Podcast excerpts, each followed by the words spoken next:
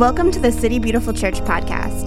Thank you for taking the time to join our family as we strive to live together in heavenly reality. For more great content, visit us online at citybeautiful.ch.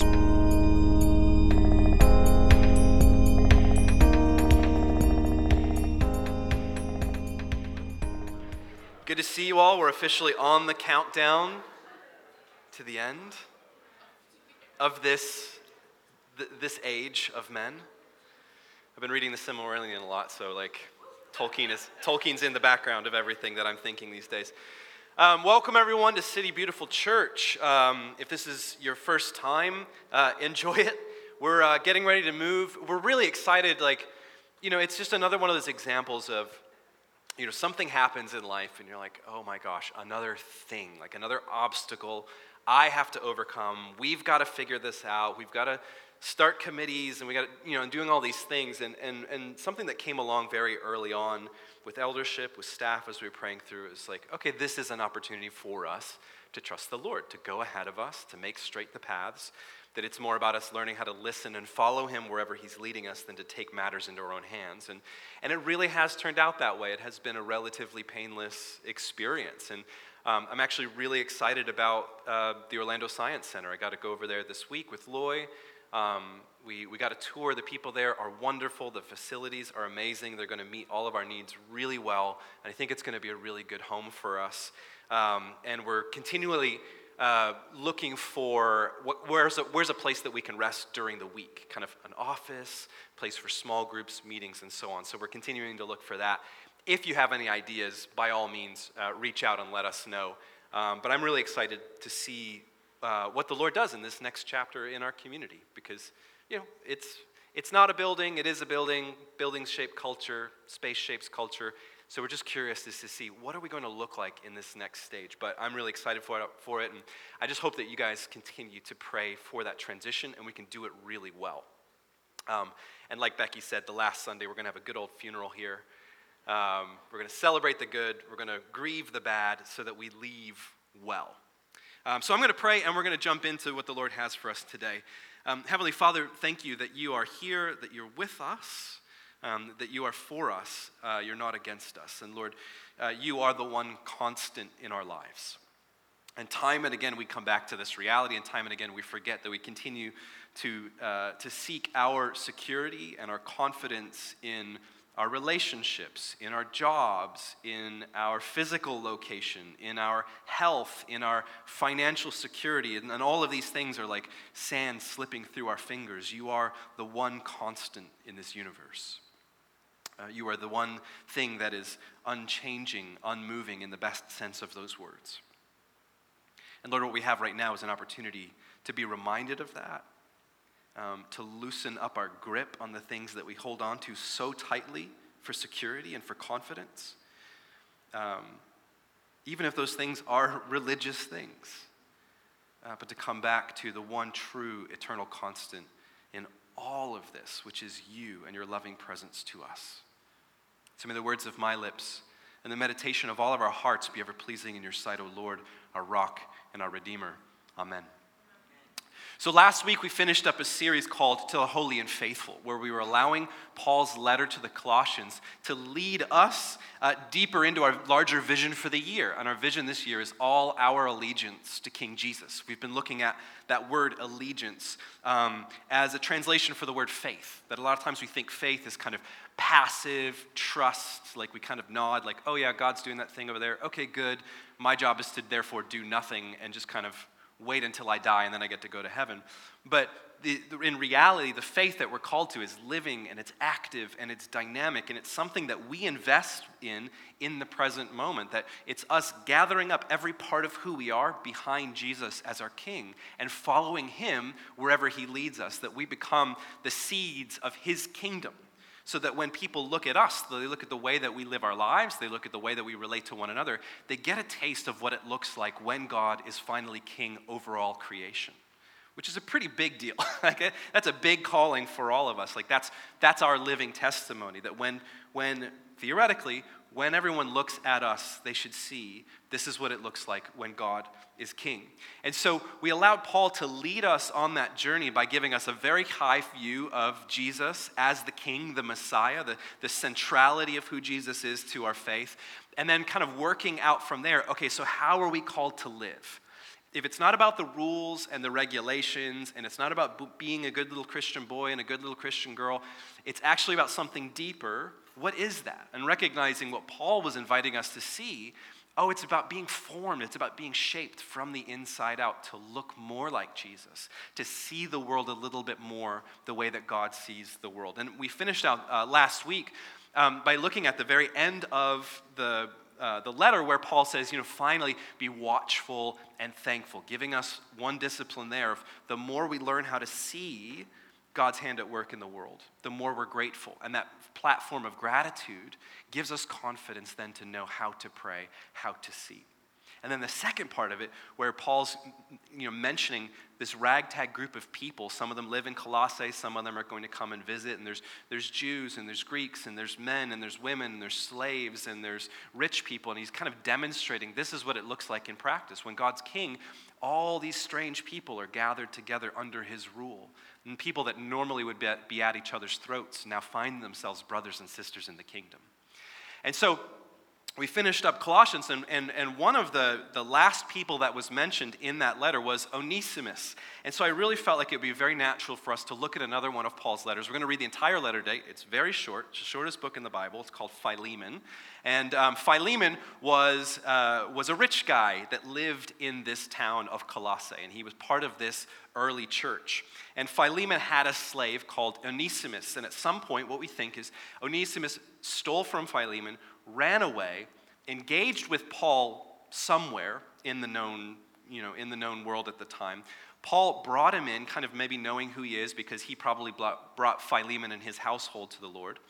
And um, Paul kind of converts Onesimus, like gives him um, the, the good news of Jesus. Onesimus becomes really close and dear to him. And now Paul is writing a letter to send back with Onesimus to, to Colossae to meet Philemon. And so that's kind of the background of what's going on here. But the beauty of this letter is that it's not it's not just a list of theology. You know, a lot of times that's what we expect when we come here and we do church or we listen to a podcast or we read a book. We're like, give me ideas. Like, what are these ideas that I'm supposed to believe as a Christian? Like, we don't necessarily get that in Philemon.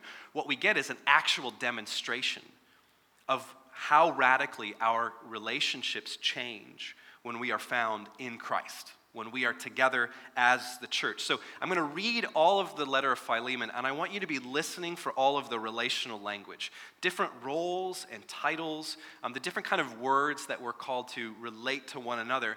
And I want us to be able to find our place in this letter. So this is the entire letter, book of Philemon, shortest book in the Bible. Here we go. Paul, a prisoner of Christ Jesus, and Timothy, our brother, to Philemon, our dear friend and fellow worker, also to uh, Apphia, our sister, and Archippus, our fellow soldier, and to the church that meets in your home. Grace and peace to you from God our Father and the Lord Jesus Christ.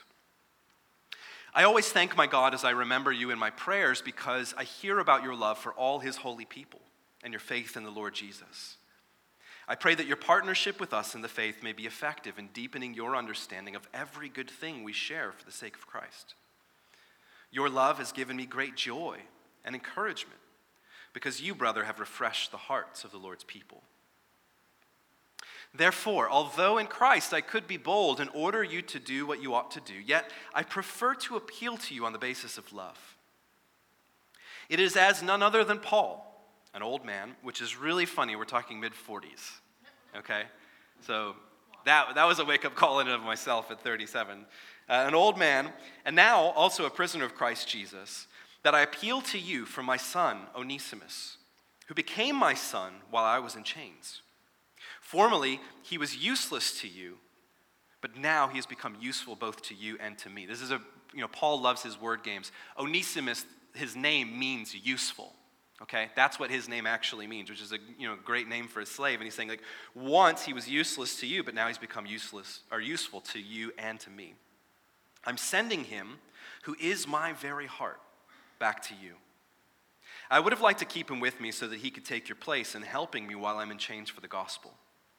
But I did not want to do anything without your consent, so that any favor you do would, would not seem forced, but would be voluntary. Perhaps the reason he was separated from you for a little while was that you might have him back forever, no longer as a slave, but better than a slave, as a dear brother.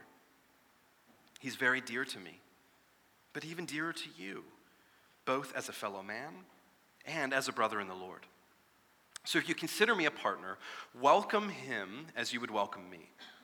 If he's done you any wrong or owes you anything, charge it to me. I, Paul, am writing this with my own hand. I will pay it back, not to mention that you owe me your very self. I do wish, brother, that I may have some benefit from you in the Lord. Refresh my heart in Christ. Confident of your obedience, I write to you, knowing that you will do even more than I ask. And one more thing prepare a guest room for me, because I hope to be restored to you in answer to your prayers. Epaphras, my fellow prisoner in Christ Jesus, sends you his greetings. And so do Mark, Aristarchus, Demas, and Luke, my fellow workers. The grace of the Lord Jesus Christ be with your spirit. Now, I mentioned a few weeks ago when we looked at this very difficult passage in Colossians that has a piece that goes with it. Um, in Ephesians, when it talks about slavery, we look at this and we go, oh, the Bible, especially Paul, condones slavery. And that was actually the running line in our country for, mm, I don't know, 250 years or so, like 300 years. Christians, white Christians, said, oh, look, the Bible condones slavery because Paul condones slavery. And we, when we actually read it through the proper lenses, that Paul has this very big vision of what it looks like when God is king. But he's also pragmatic, and he says, in the meantime, this is how we're going to work out these things in fear and trembling in the relationships you have now. So, Paul does not condone slavery. But he also recognizes I need to meet people where they're at today and give them the tools to work through these new kingdom relationships so that we can see that reality come to life here and now. So, this is this idea that the kingdom is he- already here, but the kingdom is also coming. And we live in this creative tension between those things. So, for the wealthy in the known world, the Roman world in the first century, getting rid of slaves would be like getting rid of cars. If I wrote a letter to you and I said, Dear City Beautiful Church, um, I need everybody to go ahead and get rid of your cars because they're damaging the environment, you'd be like, uh, what? No, I can't do that. So, yes, you can. You can live without a car. And you go, I mean, technically I could, but I don't want to. That's kind of the equivalent of what's happening in the first century, okay? So, Onesimus has run away. Everything in their society says he's disobedient, like he needs to be severely punished. He belongs as property to Philemon, and this is the tension. Philemon would be thinking, like, why would I get rid of my slaves? Like, that's not, I, I, we can't have a society if we don't have slaves to do our work. And so that's the tension that Paul's entering into. He knows these people, they're dear to him, and he's recognizing the reality of the relationship they have in the moment, but he's also trying to call them to this higher thing. And so he's really making a huge ask of both of these people. He's asking Philemon to receive Onesimus back, but not as a slave, as a brother. And you can read a subtext in here where actually Paul is asking Philemon to set his brother free.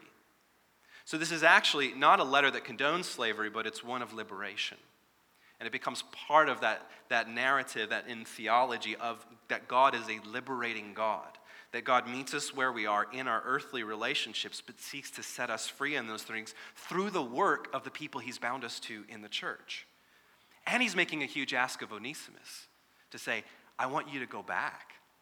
Can you imagine? Like, this guy escaped slavery and he's going, I want you to go back and I want you to trust Philemon's heart as much as I'm asking Philemon to trust your heart. That we can actually, because of what Jesus is doing here, we can actually solve this whole thing and we can actually graduate to a new level of relationship.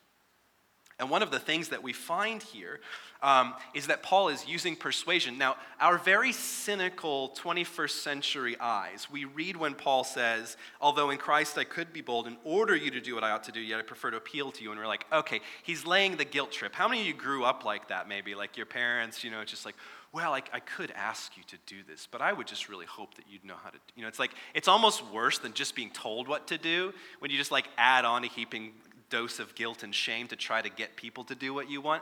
And that's what we normally read into this, and that's very common with Philemon. But I think we need to, we need to pull off that lens of cynicism and like maybe actually believe the best in Paul that he means what he's saying.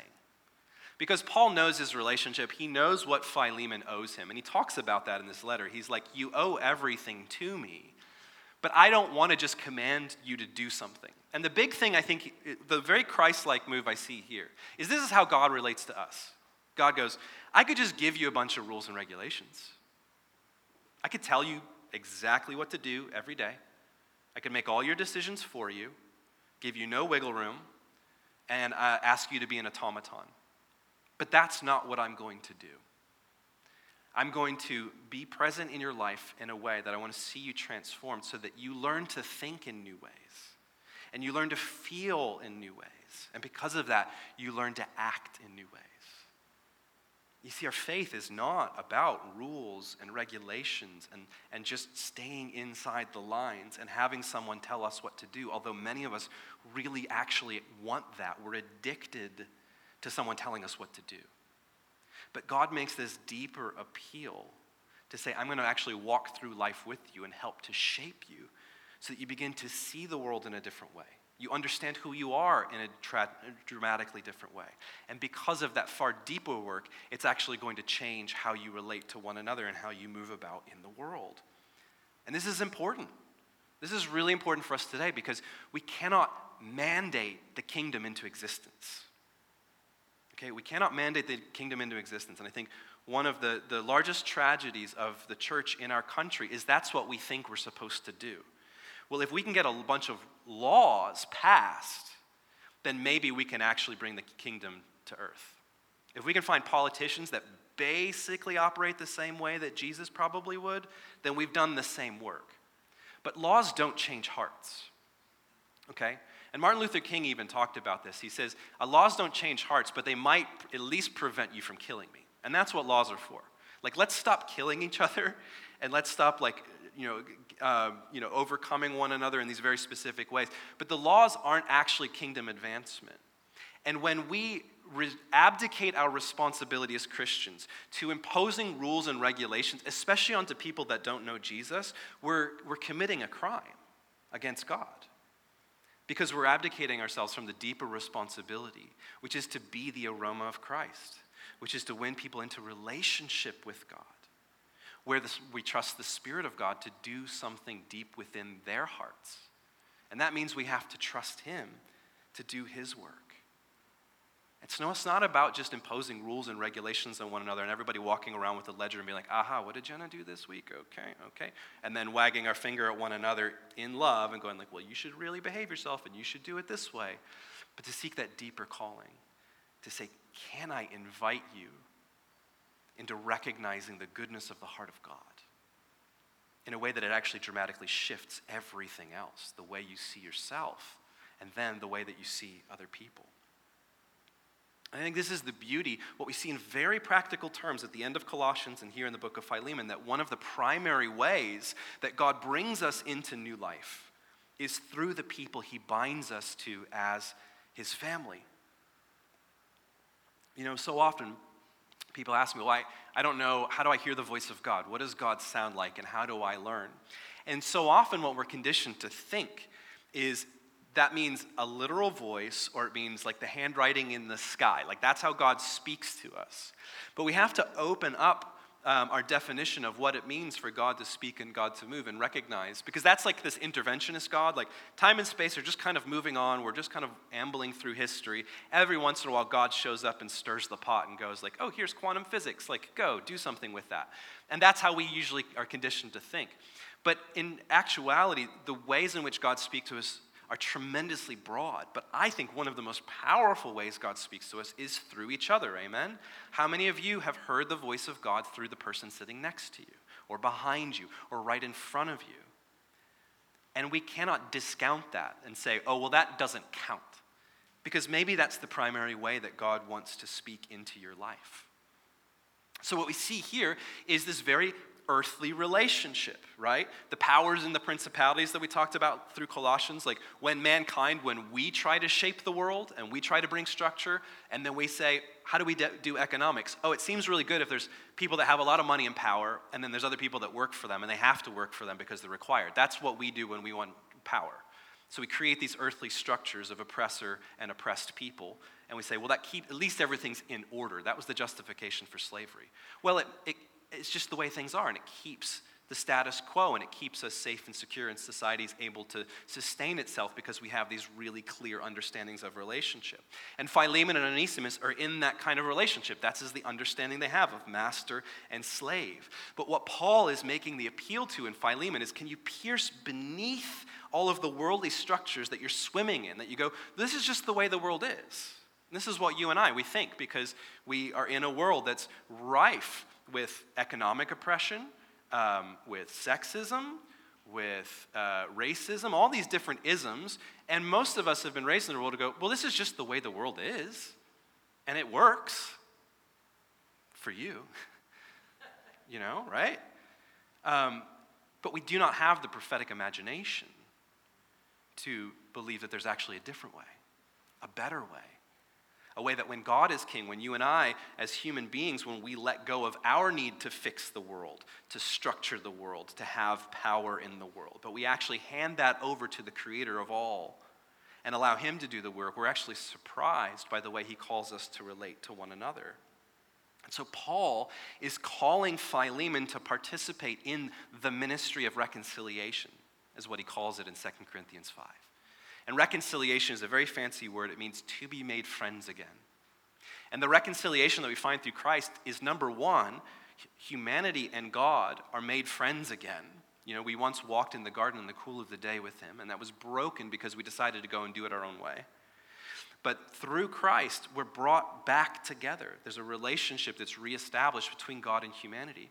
But the second level of reconciliation is now among humanity, we are made friends again. And that becomes between master and slave, between Jew and Greek, between male and female, all of these ranking systems of humanity where we are pitted against one another because that's just the way the world is. In the kingdom, we begin to imagine, well, maybe it doesn't have to be that way. Maybe God's actually called us to something more beautiful. And so the challenge that Paul gives to Philemon is I could just tell you to do this and we could just move over it, but that wouldn't change anything for you. It wouldn't change how you see yourself and it wouldn't change how you see Onesimus. I'm asking you to practically live out the deepest reality of the cross of Christ. That that's what the cross was about. It was about reconciliation. It was about Jesus hanging between two worlds and becoming the bridge for relationship to be reestablished. And so Paul's making a very Christ like move and saying to Philemon, I want you to be Christ to Onesimus. I want you to empty yourself of power. I want you to enter into a place of brokenness and seek reconciliation. And that's, I think, so inspiring to us as a church community that we're all called to that ministry of reconciliation. That's why our relationships as Christians have a little bit more packed into them than what they did before we knew Jesus. Before that, you know, our, our, our expectation for relationship was kind of maybe all over the place. I don't know what you were experiencing in relationship or what you expected, what, like, what friend meant to you or what marriage meant to you or what your relationship with your parents or your children was, but whatever all those definitions were, those two are gathered up in that spirit of reconciliation. And God begins to show us this is how I've created you to relate to one another. So, our desire is to create opportunities for everyone to taste and see what's possible in a loving community following King Jesus. And another way to say that is as the church, we're making a political statement that there's a different way of being a human being. And therefore, there's a different way of how we relate to one another. And the church and the kingdom are not the same thing, okay? Just let's get that. The church is a ragtag group of sojourners seeking out the kingdom together. The church frequently misses the point of why we are the church. And so we don't kind of like paint over all the cracks, but we also don't just like trash the church at the same time. I think about how St. Augustine said, Yeah, the church is a whore, but she's also my mother. And we have to hold that intention. And if you find yourself making excuses for the church to the point that you can't see the brokenness of the church, then you got to do some work. But if you're so obsessed with where the church has hurt and disappoint you and you're just like consuming all that rage porn on Instagram that's just like about how horrible the church is and everything it's done, you probably also need to do some work as well. Because you would want that as an individual, right? Like, you're not the totality of all of your evil, horrible things that you've done in your life, but you're also not an angel. I think this is one of the, actually the greatest gifts that Christianity has for the world today is we have a vision of humanity that actually holds those things in tension. That we don't tell people that they're just pieces, well, we have sometimes told people that they're pieces of garbage and they're worthless, and if they behave really well, then maybe they're acceptable to God. But we also don't say, oh, you're beautiful and you're perfect and you don't need to change. We recognize, no, it's humanity is messy and it's this mix of all of these things happening within us, but we actually have some trajectory to be able to work that out in relationship with God. And so, what I'm appealing to you today is through persuasion and not through mandating rules and regulations. Because what happens there? What happens when we seek to persuade one another instead of mandating things? Is it actually makes you more responsible for the decisions that you make. This is the other reason that we love rules and regulations. We don't want to be responsible. We want someone to tell us what to do, so when it goes wrong, we have somebody to blame, including God, right? Can I get an amen? Anybody in here blamed God before? Anybody shaking your fists at heaven? I know I have. Well, you told me this, or I, I did this thing and that didn't happen. Because we want rules and regulations, we want mandates. We, want, we don't want to have to think, we don't have to feel, we don't, have to, we don't want to have to work it out. We don't want to have to trust the Spirit of Jesus within us and our capacity to hear his voice. But when we are persuaded instead of mandated, it challenges us to be responsible for our own lives. So, how do we do that practically? That's what I love about Philemon. It's not a bunch of ideas, it's actual practical living out of relationship. Paul's saying, Philemon, here's what I'm asking you to do. And I know that's hard. But here's what I'm asking of Onesimus, and that's just as hard. But I have such trust in the Spirit of Jesus that I think this can work out. And we can see the kingdom manifest in this very practical way. So take out your phones again and go to citybeautiful.ch slash weekly, okay? right now, do that. And on there, you're going to find the link for Praxis, which is what we call today. Three times a year, we like to pause and we like to look at what are, how are the, what are the practical outworkings of being the church? How can we do that? Um, and on what we, we, have kind of three main spheres of um, what we're going to be doing on this Praxis. You can kind of follow along as I'm talking through this. Number one, we have these opportunities to serve. And I kind of like to think of these, this is like the shoulder to shoulder relationships within the community. Um, these are really, really practical ways to get to know one another, to contribute to the work of the church, and through that to realize what our actual capacity might be. And I think what's, what's so, what I want to convey to you that's really important about serving this year, right now in this season, is we've only got a couple weeks left in this building, and then we're moving to the Science Center. And it's going to require a whole different set of expectations of how we do that. How do we create a space where people feel welcome, where they feel safe, where they feel the presence of God? That's going to require actual hands doing the work to make that part a reality. And we've always believed in this community it's the work of the many, not the few, that gets it done. Okay? So there's not like an elite group of Christians in this community who get all these things ready. Like one of the things that I we've tried to work hard to kind of erase is like there's the audience and then there's the professional Christians and this is the dividing line. And you guys get to watch us do Christianity up here and then you go away and you're like, wasn't that nice? Somebody else did Christianity for us. Like, that's why we try to get in a circle. And a, my major frustration with the pandemic is that we can't really do that. But like that spirit of like, no, no, we're, we're all in this together. Like, all of us have the responsibility to do, to do the work. And so in serving, we have these. You need to take that? That's a, that's a timer. I need, do I need to hurry up maybe? Um, in serving, we need to take those responsibilities to chip in. And here's the big thing with serving, okay? To believe that is actually life giving.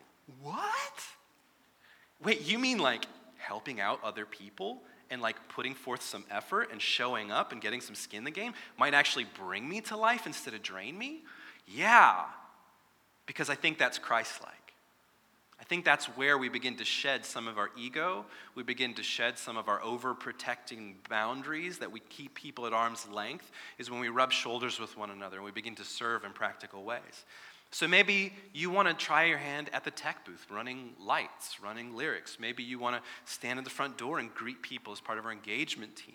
Maybe you want to come in on our operations team and help kind of set the space beforehand so that it's conducive to worship and meeting God. Maybe you have a gift of singing or playing an instrument you want to be in, involved in the musical worship uh, in our community. Maybe you have a heart for children. Maybe you're terrified of children and you know God's asking you to get over that and you actually want to serve on our kids' ministry. Like, we, we need you to be part of this because when you show up, it's better. And when you put your hands to the thing, it's more meaningful and it's more beautiful and it brings God greater glory. And my persuasion is that I want everyone that considers our community home to be serving at least in one capacity. And our goal is that we're trying to get it so that it would only be once a month because it's important that we're all able to come in and gather together and worship together. Um, the next thing that you'll see on there are, are discipleship opportunities. Uh, times during the week for us to gather together and relate to one another. Because we believe, you know, what we do on Sundays is special. It's not the be all, end all of being the church. We need to have a high expectancy for connection with one another throughout the week. So, what we're introducing through the summer, we're calling them spheres. And these are interest based groups um, that are primarily for like an initial social connection point because we, we need to have permission to have fun with each other. Amen?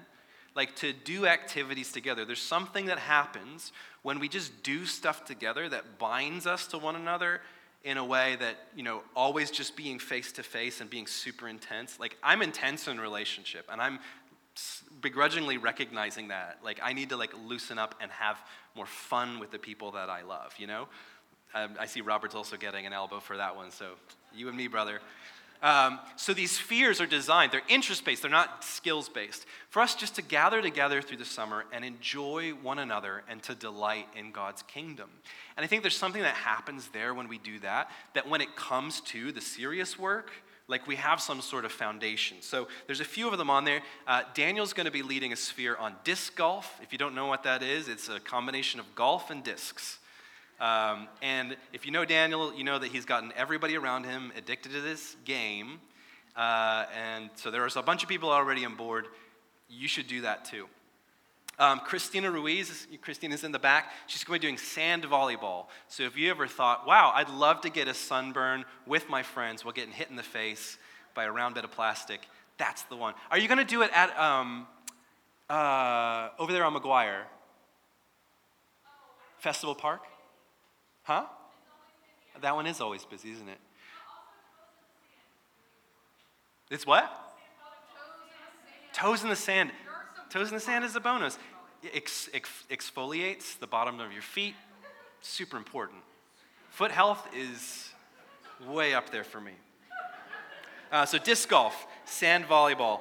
Um, my mom, Donna, is going to do some cooking spheres. So, like, if you don't know, like, what the difference between like a dash and a dollop, um, and you want to learn some like basic cooking techniques, that's going to be a really good one.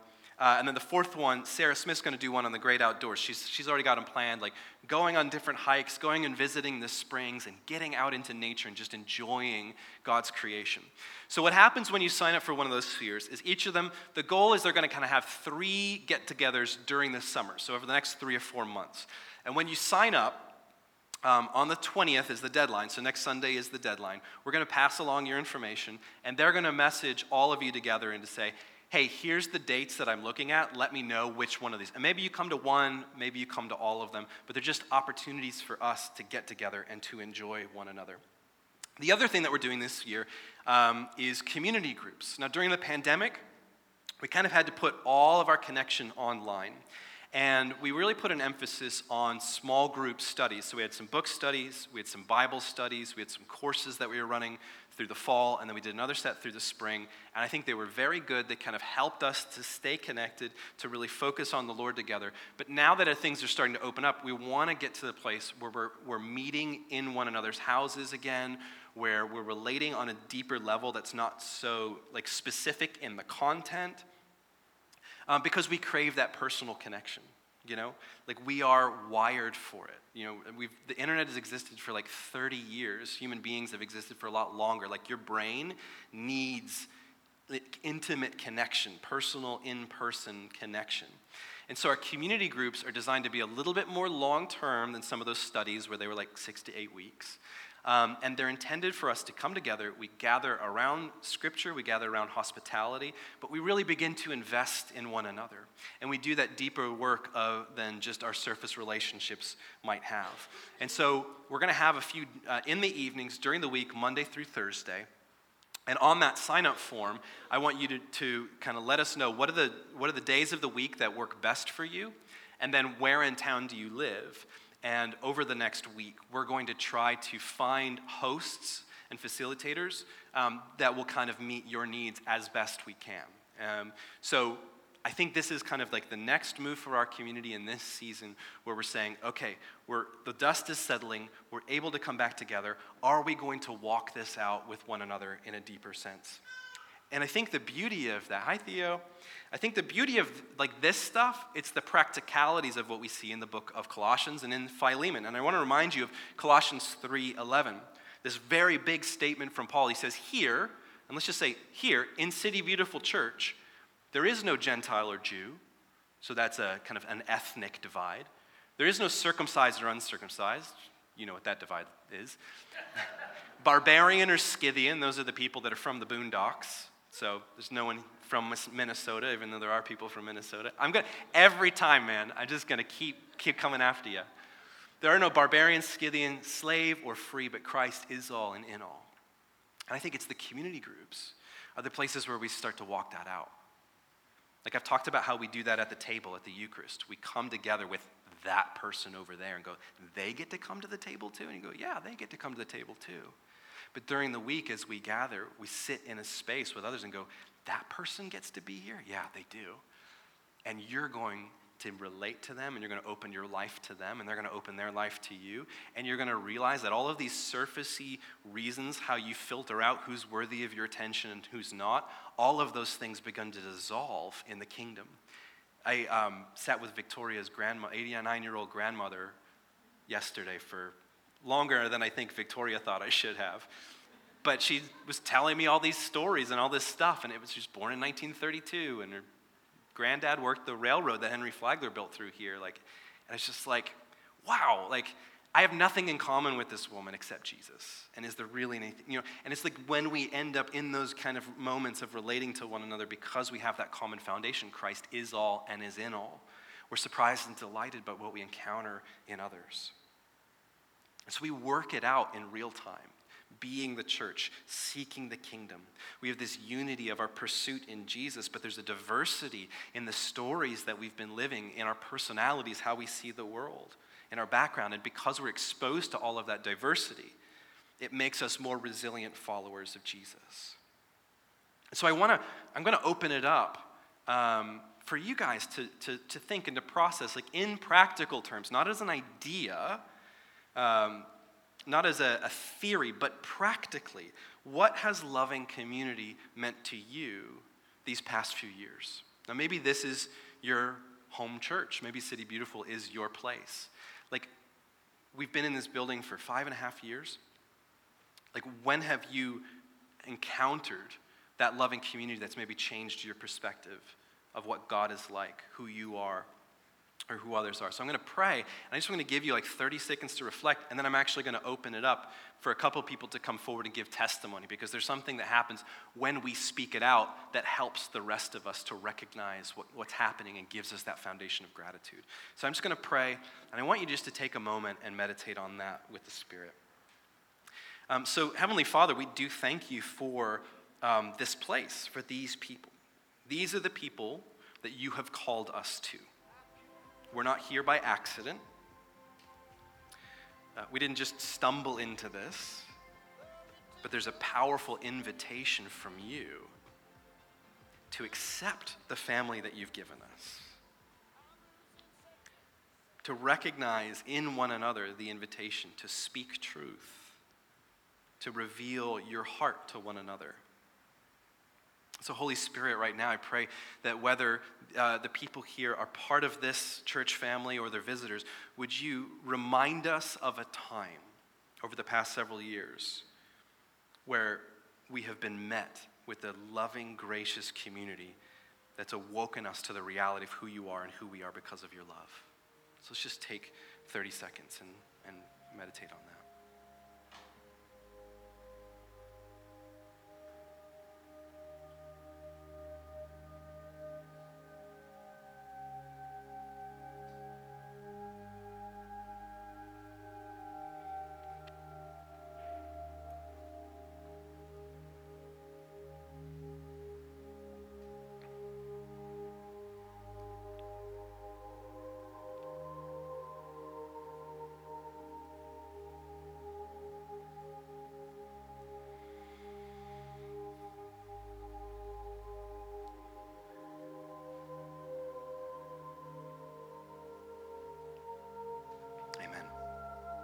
Thank you, Lord. See, that's us practicing gratitude. Remember, I said last week it takes us between one and three seconds to latch onto a negative experience, but it takes us 30 seconds to imprint on a positive. And so um, I had asked, I think, is Johnny Sorman, are you here, Johnny? Maybe he didn't make it today. He said that he volunteered and he was going to go first. So let's pretend like Johnny came up and we're just like, oh my God, you're so true. And I'm going to go, okay, that was so good. Thank you, Johnny. Who's going to go next? So, literally, now, who? Ready, set, go. One, two, three, go. All right, come on up. So, remember, when we give testimony, what we talked about here, you're telling God's story, not simply your own. Keep it brief, keep it to the point because we want to create space. Come on up. Come on up, Lisa. Hi. We've got a microphone right here for you. And then stand next to this X so the people online can see. and so I you. can't see. Um, so actually, and hopefully this is okay, I'm kind of calling you out. Um, I was not going to be here today. I've not seen many of you in about a month. Um, some of you might have seen on Slack that my car broke down. I've had a lot going on the last few months. Um, I had surgery unexpectedly. Um, I don't have a consistent income, like all of these things. Um, and then I put all this money into a car, and then it broke down like two days later. So I haven't been able to come. Um, and so, really, just the thing that I love about this community throughout my time here, because I've been part of this community for well over a decade, um, all the different things in my life, when my dad passed away, or when I was in financial issues, like, you know, I've used the benevolence fund twice. You, you guys have paid my rent. Thank you. Um, and, and I would get like a sweet card from people when my dad passed away. But today, even, so not just the last couple of years, but even just today, um, I now have a new friend, Taylor, um, because she saw a couple times that I posted, like, oh, I would love to come help pack, but I don't have a car. And I live in Winter Garden. And so she reached out and was like, hey, I saw that you posted this. Do you need a ride to church? And I don't ask people because I honestly don't want to put people out. And I feel like I've actually, even just sitting here contemplating, I do that with God. Like, I don't ask Him for things, I try to do it on my own because I don't want to burden Him, or I don't want to be a burden. Um, and I've had that a lot of, through my life. Um, but even just her reaching out today really showed me that it's like, like we, I mean, the Bible says we have not because we ask not. So um, I just thought it was really sweet and, and such a practical way of loving community that she was so willing to essentially come out of her way. So, because I actually thought that yesterday. I was like, I've seen the pictures, and I was like, oh, I, I don't know when I'm going to get a car, so I don't know if I'll be able to be here, Yeah. you know, when, when we're done. So I just thought that was really, I literally had that thought yesterday. So I was like, wow, God, like, you literally answered that. It wasn't even a prayer, but, you know, I was just like, oh, that's kind of a bummer. But, you know, so I was just so grateful that hopefully I'll be able to come the next couple weeks. Hopefully I'll get a car. But I just thought that was so great that, you know, that's really, that really is us being the hands and feet of Jesus. It's like, hey, you have a need. I can do it, even if it's out of my way, um, because I know it's important. So I was just super grateful. So thank you, thank all of you throughout my time here. But that sounds final. I'm still here, but anyway, I'm staying. But. It's been great having you with us, Lisa. Farewell. That's great. Thank you, dear. Who else? Who else? Shimona? Joanne? Yeah. Give, give Joanne a round of applause.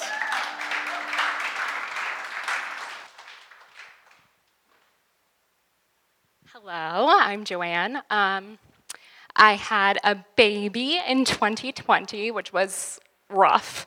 Um, but I wanted to come up here and talk about um, the ways that the mothers in this community really rallied um, around me. So that was just something that is such a great example, um, not just because I'm a mother, um, but there are some amazing um, maternal women in this church uh, that I, I really encourage you guys to reach out to and to um, grow in community with uh, because, yeah, they're just such um, uh, amazing people who show the heart of God. And so, thank you for all of you guys who have been that for me. And I just encourage you guys to really seek that out because that's something that's really special about City Beautiful Church. Yay. All right, who else? We'll do like one or two more. So if you're like, well, I'll just wait. Jackie, come on up. And the next one is going to be a, a we're going to get a, a man to come up after this because, come on, guys. Did I, didn't I talk about the passivity of man like two weeks ago? We're going to do an entire series called The Passivity of Man. Okay? And the fierceness of women. will like be taught all by men. Um, okay, so for those of you who don't know, my name is Jackie. Um, I've been in this community for nine years now, which is absolutely crazy pants. And um, to echo Joanne's thoughts, 2020 was a very terrible year. And the really good thing that came from it, though, was the Zoom small groups we did. And a small group I did a few months ago was a hybrid in person slash Zoom group uh, with the Get Out of Your Head by Jennie Allen study. I don't see Nicole Ponder here today, but she led that. She did amazing. And Jennie Allen made this point that a lot of us we talk about vulnerability and it's been such a trendy thing to talk about and it's good that it's come to the forefront but we often don't lay down our last two cards where we share 98% of everything that we're going through but the other two cards forget about it. They're too scary. No one will ever love us again once we share these two cards but of course we know that's not true. And that line, like if I learned nothing else, I at least knew, knew that, that at least to somebody, I would need to lay down my last two cards of the things that I'm afraid, like I'm actually afraid of, and what I don't really want to share that I've been hiding for the past, like at the time, it was like eight and a half years. But taking that risk and stepping out and like finding leaning into that joy and suffering of being able to lay down those last two cards and taking that risk of, oh no, like they they may walk out on me. They probably have the right, but people didn't, and that's amazing. And I think I really truly understand now. Of course, I'll say this like a year a year from now. Like now, I really understand, but like now I understand more than ever. I guess would be appropriate to say that how important it is to lay down those last two cards and to take a risk with obviously you don't have to do it with everyone. I don't recommend it either, but to, the small groups have enabled me to find those people to lay down my last two cards to share my full self with and they encouraged me like to keep going to therapy to keep working on my relationship with the lord and my relationship to myself and that's why I used to, I used to think praxis was the dumbest thing in the world because like I'm involved in small groups. You don't need to tell me twice, Ryan, but now I get it and I actually like and love praxis Sunday now. So, so sign up for those small groups, y'all. Thank you, Jack. All right, keep those applause coming. Here comes Patrick. Go. I uh, this community for me has just been just means so much to me. I'm just super, super really, really grateful for um, all of you guys and just all the meals and stuff we shared together.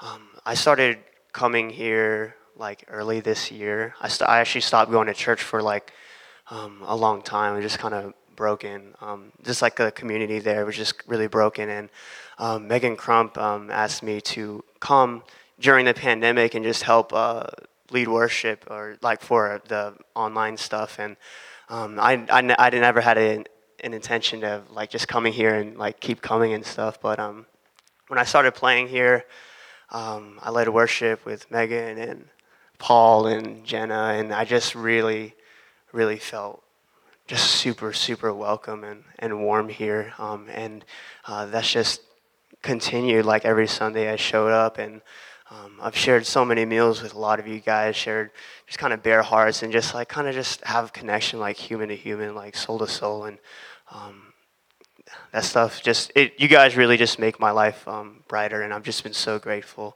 Thank you so much.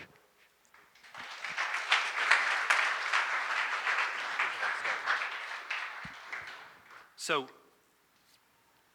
I like that Jackie said she used to hate praxis, but now she gets it. like, okay, it's seven years. I finally got there. Got there to one of you. Um, we don't, you know, we're, I love ideas and I love philosophies, but it, there's got to be some practical outworking of the truth of who Jesus is. And that's what we're here to do. And that's why this goes from more just like, oh, everybody needs to sign up for a community group and everybody needs to be serving to saying, I want to persuade you to do something about your faith. Like, work it out with one another, shoulder to shoulder and face to face. And so, what we're going to do is, I'm just going to give you a minute. I want you to pull out your phone again, go to that citybeautiful.ch slash weekly, click on the link that'll take you to the form for praxis. And prayer It's under summer, whatever. It doesn't say praxis. It doesn't say praxis? Okay, go to citybeautiful.ch slash praxis dash two. I know that that's the one. The summer link. Okay, I must have, I'm, I'm still learning how to use Squarespace. So go to the summer link and, and, and prayerfully look through that. Like, where, where is the Lord inviting me uh, to serve, um, to, to step in with whatever level of experience I have, whatever level of understanding, but to maybe try something new when I'm coming shoulder to shoulder with this family? Um, and where is He inviting me to step deeper into loving community? Is it to, to, do these spheres where we're delighting in life itself together? Is it in a community group where I'm, I'm, I'm risking that level of vulnerability and openness to allow people to enter into my story and in turn to respond to enter into theirs? But I want you just to prayerfully um, go through that right now um, and then give us your information. Click submit. And you have all this week to do it, but I think you need to strike while the iron's hot and we're going to close it at noon next Sunday, the 20th. And then that evening, um, those hosts and those leaders are going to be reaching out to you. So let's just go ahead and take a moment and just kind of work through that with the Lord and see what He might say.